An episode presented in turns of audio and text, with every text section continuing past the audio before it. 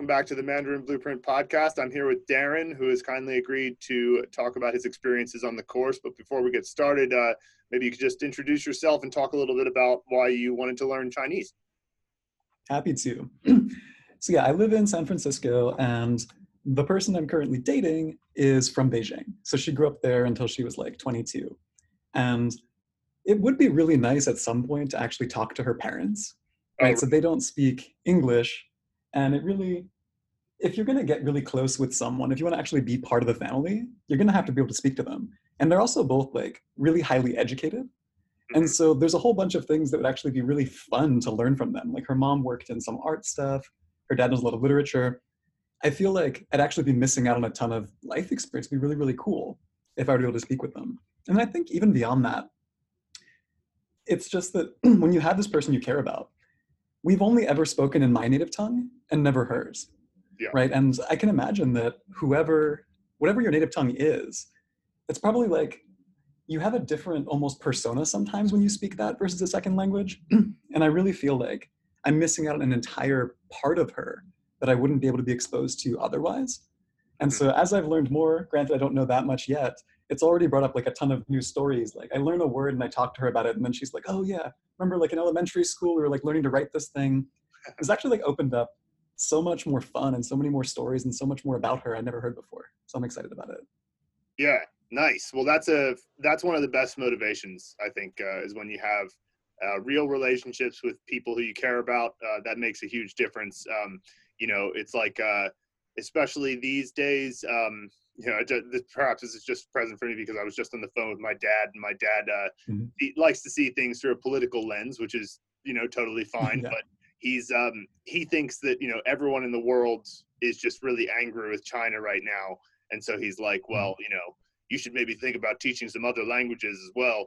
And I'm like, and I'm like, I don't think that that's yeah. the only perspective because it's like it's still there's still um, you know one billion innocent Chinese people who have nothing to do with totally. any of this stuff, who are just like yeah. cool and interesting, and they have their families, and they, you know, you can potentially connect with them. And so, uh, as far as I can tell, Chinese learning is here to stay, and um, that's one of the main reasons because you want to be able to connect with people who. Uh, who you care about and then especially because there's been such a chinese uh, diaspora around the world so you meet chinese people mm-hmm. anywhere so um, yeah. so that's really cool like that's a that's a great motivation to start off with so um, so tell me a little bit more about uh, what you do in uh, San Francisco. Is there any is there any way that Chinese might fit into your professional life by chance, or I mean, I'm just just guessing, but yeah, yeah.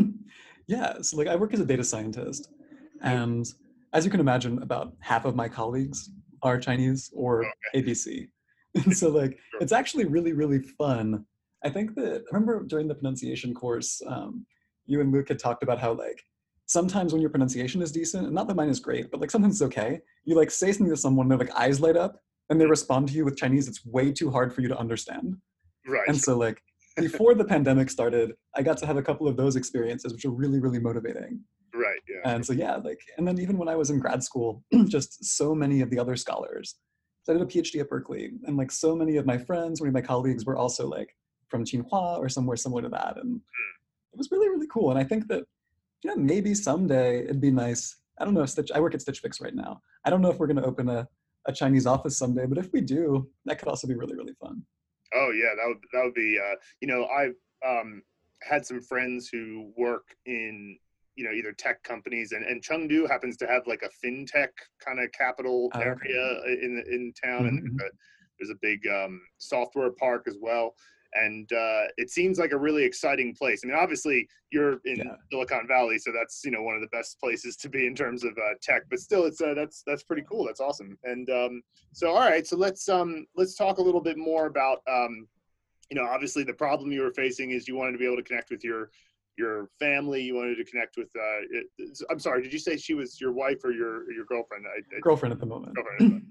future wife, we'll say that. um, so yeah, so um, you'd be able to potentially use Chinese in your work. You'd also be able to obviously connect with your family. So let's talk a little bit about uh, the Mandarin Blueprint course and what you know yeah. you've been experiencing with that. So maybe first I'll just mm-hmm. ask it in a kind of a general way, like if, what have you found interesting or, or helpful about the course uh, so far? Yeah. What, what springs to mind?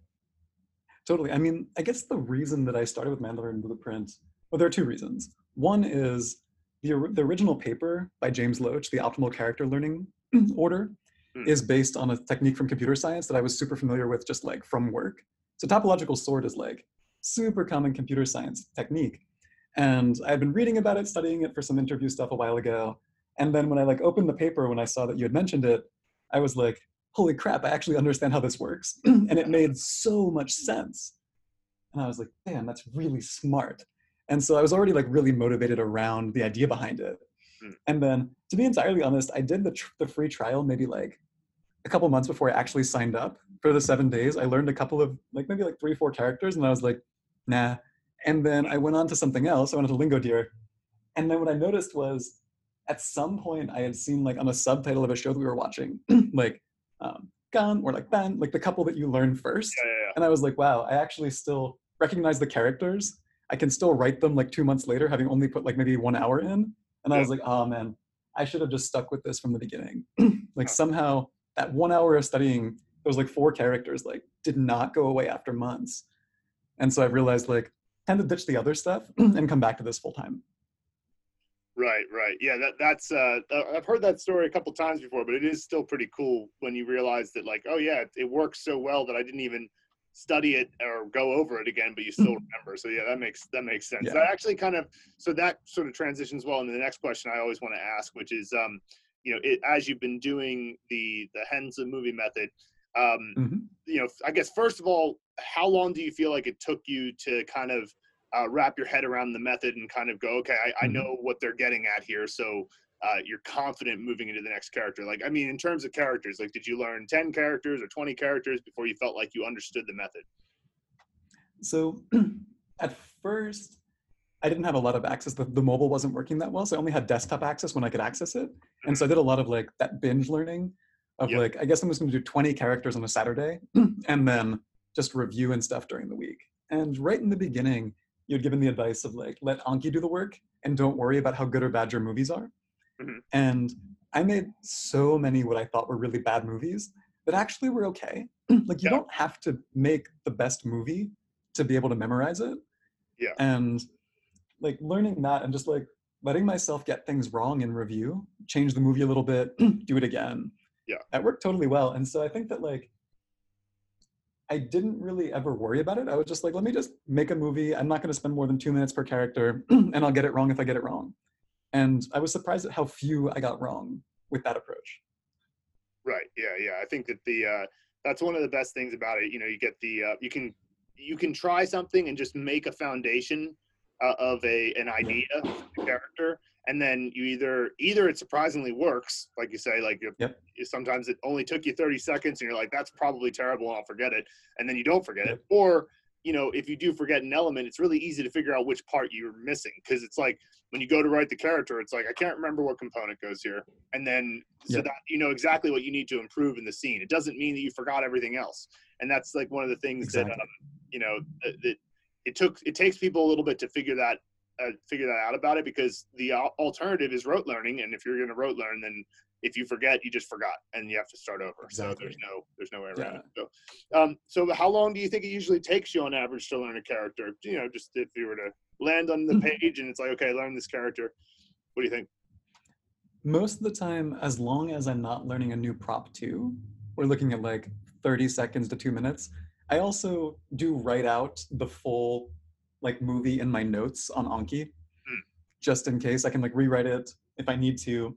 I found that helped, especially when I was binge learning in the beginning. Mm-hmm. But like there'd be some where I was like, "Am I sure I saw this before?" But I'd have my whole notes written out, and then I'd be like, "Oh, of course."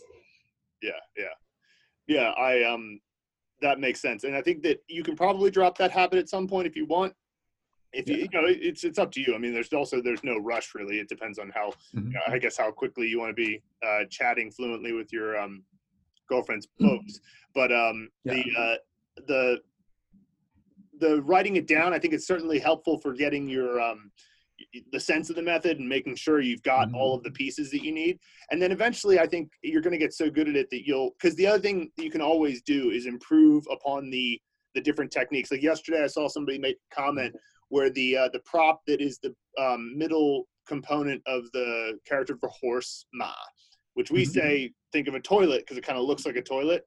Um, yeah, yeah.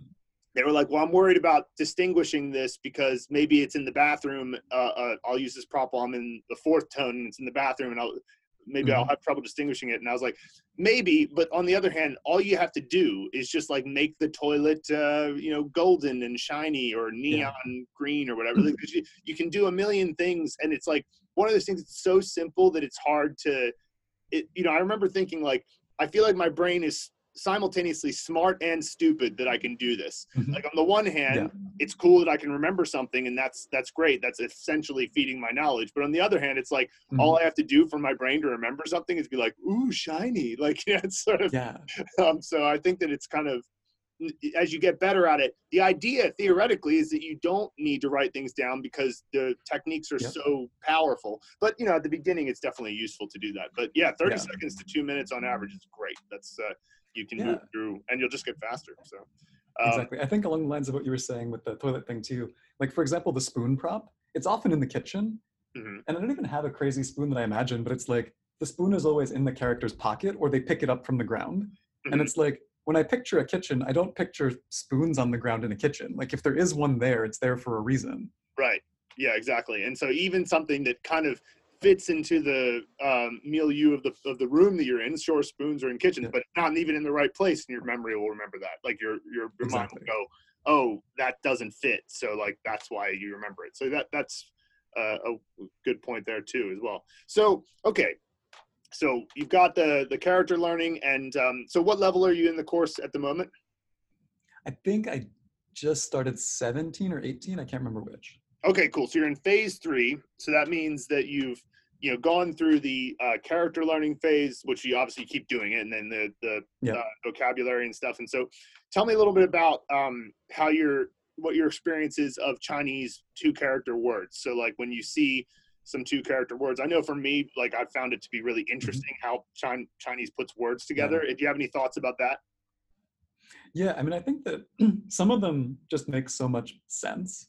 Mhm. And I think like they either make sense or they're really funny. And so like there are a couple that we haven't gotten to in the course yet, but like a penguin, like a cheetah, like a business goose is so Oh, funny. right. And like you'll never forget that for the rest of your life. yeah, yeah, And so like Yeah, yeah, so much of it has been that way or like yeah, I, I generally find that just as you use them in context, they just stick in your head. Mhm.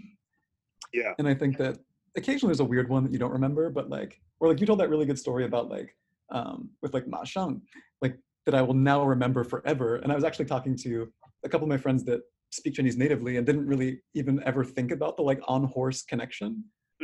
Because why would they? They just use it. right. It's Yeah. just kind of fun. Yeah, yeah, I can imagine if you were a kid in China, of course your parents would be Yeah. saying "ma shang" a lot.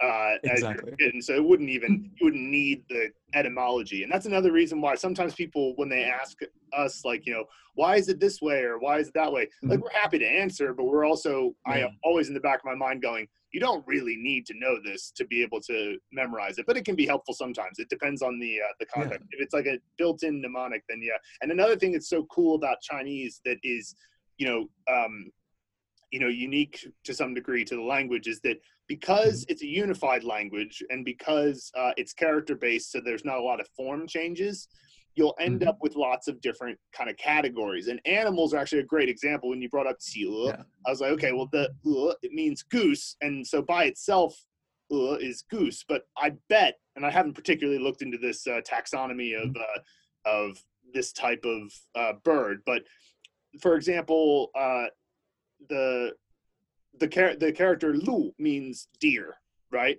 And Chang Jing Lu is a giraffe, and so Yep.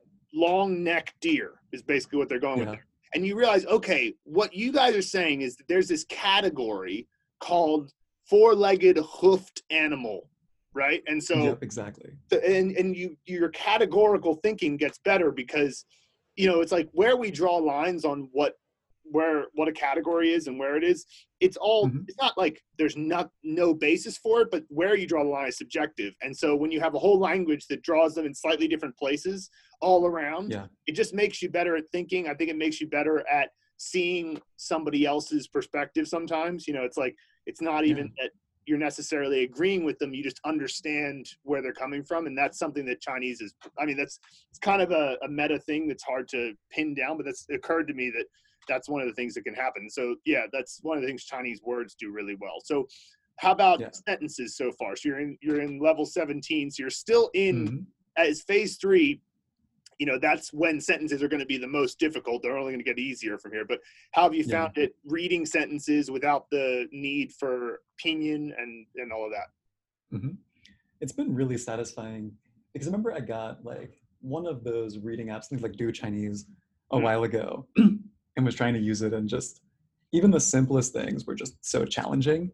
Mm-hmm. and every time i'd even remember like one word sometimes be watching a show and i'd like just see a word i know and I'd, on the subtitles and i just like point like pause it and point at it. And i was so proud of myself for like any word at some point.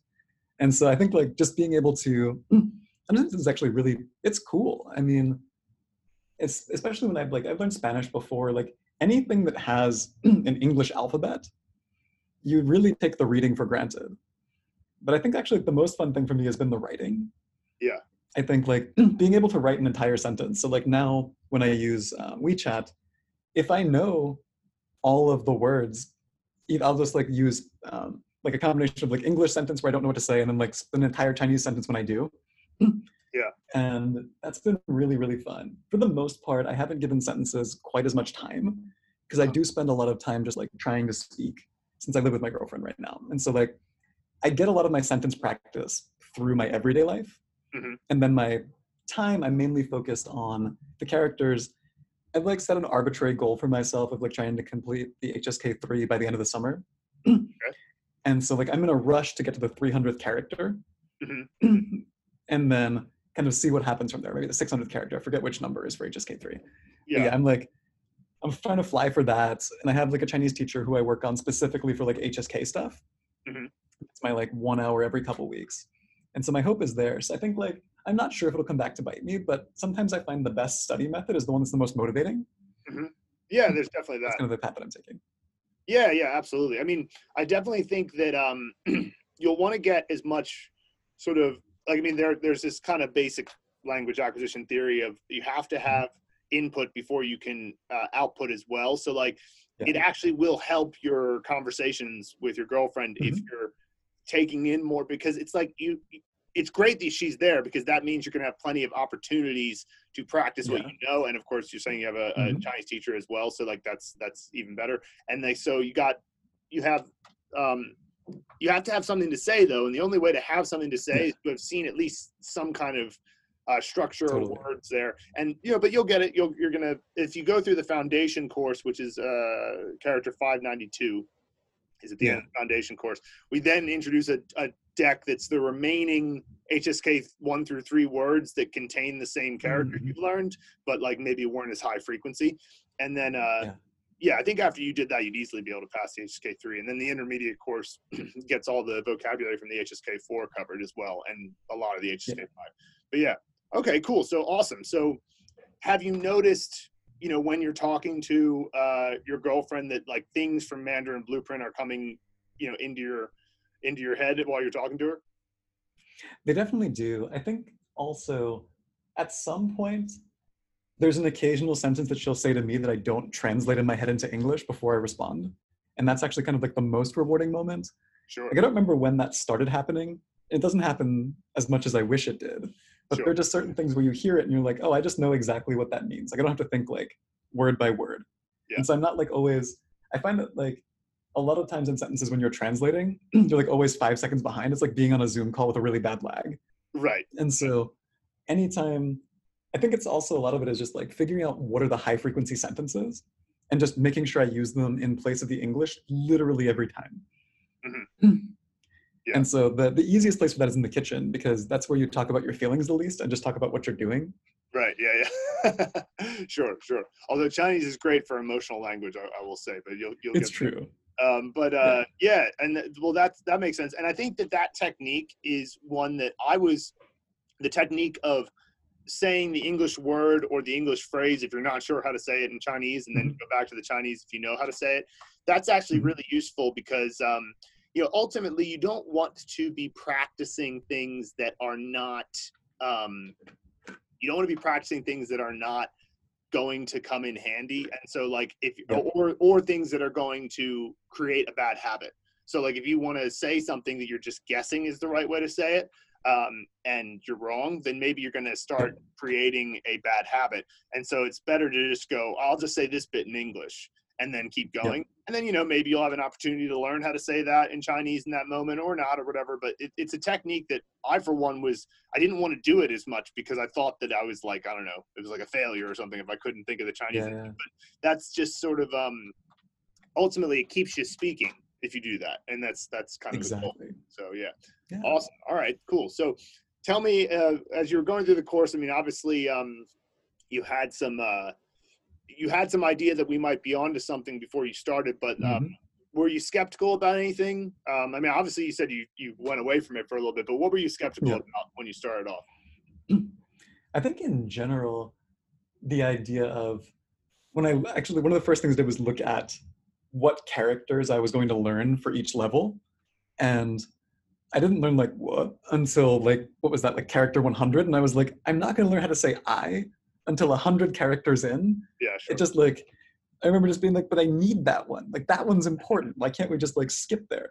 And then when we got there and I saw there was like 20 strokes to it, I was like, oh, okay Yeah. especially when it was like built on a halberd on an arrow i was like okay this stuff is just Yeah. coming out of nowhere i see why we we took so long yeah yeah So yeah that one- was one of those that's like you wish you could teach it right away, but it's like the, from a character stroke perspective, it's like you can you Yeah. gotta at least build up a little bit to it. But yeah, absolutely yeah i think that was that was the one that i was just like i was really skeptical every time i was like but i just this is so high frequency why isn't it showing up yet but yeah, yeah, yeah, sure.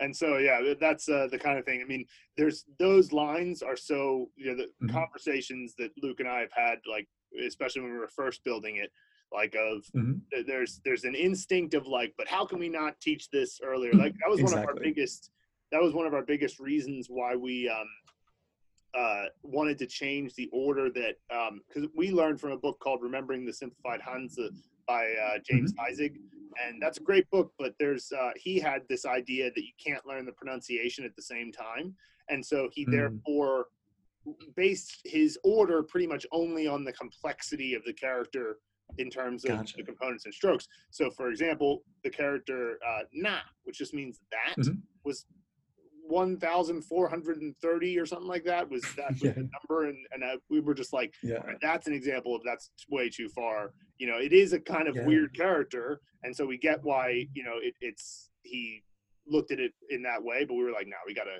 we gotta introduce that earlier. And there was just because if you can learn the pronunciation, then you can start learning Mhm. words, and then you can start learning sentences. And so that was sort of the um, the big kind of our early realization that uh, with the Totally. Hanzi movie method the way it is, you you can move much more quickly from knowing nothing to actually reading. And so that's you know obviously what we're going for.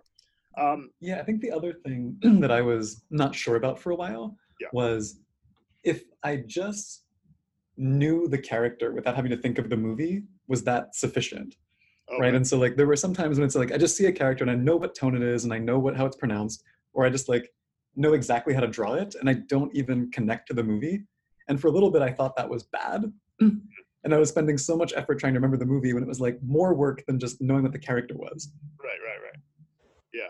Yeah, we always just tell people when it comes to knowing the characters, it's like the goal obviously the goal of the it, it, it's it's one of those things so obvious that it's like you can forget it because you get into Yeah. minute and you think about it but it's like obviously the goal is to make it so that you remember the character forever and there Mhm. needs to be a a bridge between when you first see the character and using it in context all the time once you use it in context you'll remember it the same way you learn any english word that you uh, acquire just through day-to-day life you know so you're doing Yeah. you're in a new job and there's some term that they use in the new job that the day one you don't know it but then once you've used it a bunch of times it's there you have it you know Mhm. forever and so uh, if you know every element of the character the stroke order uh, well the stroke order is probably not the most important but the components Mhm. the uh, the meaning the um, pronunciation including the pinyin initial pinyin final and tone and then you know all that then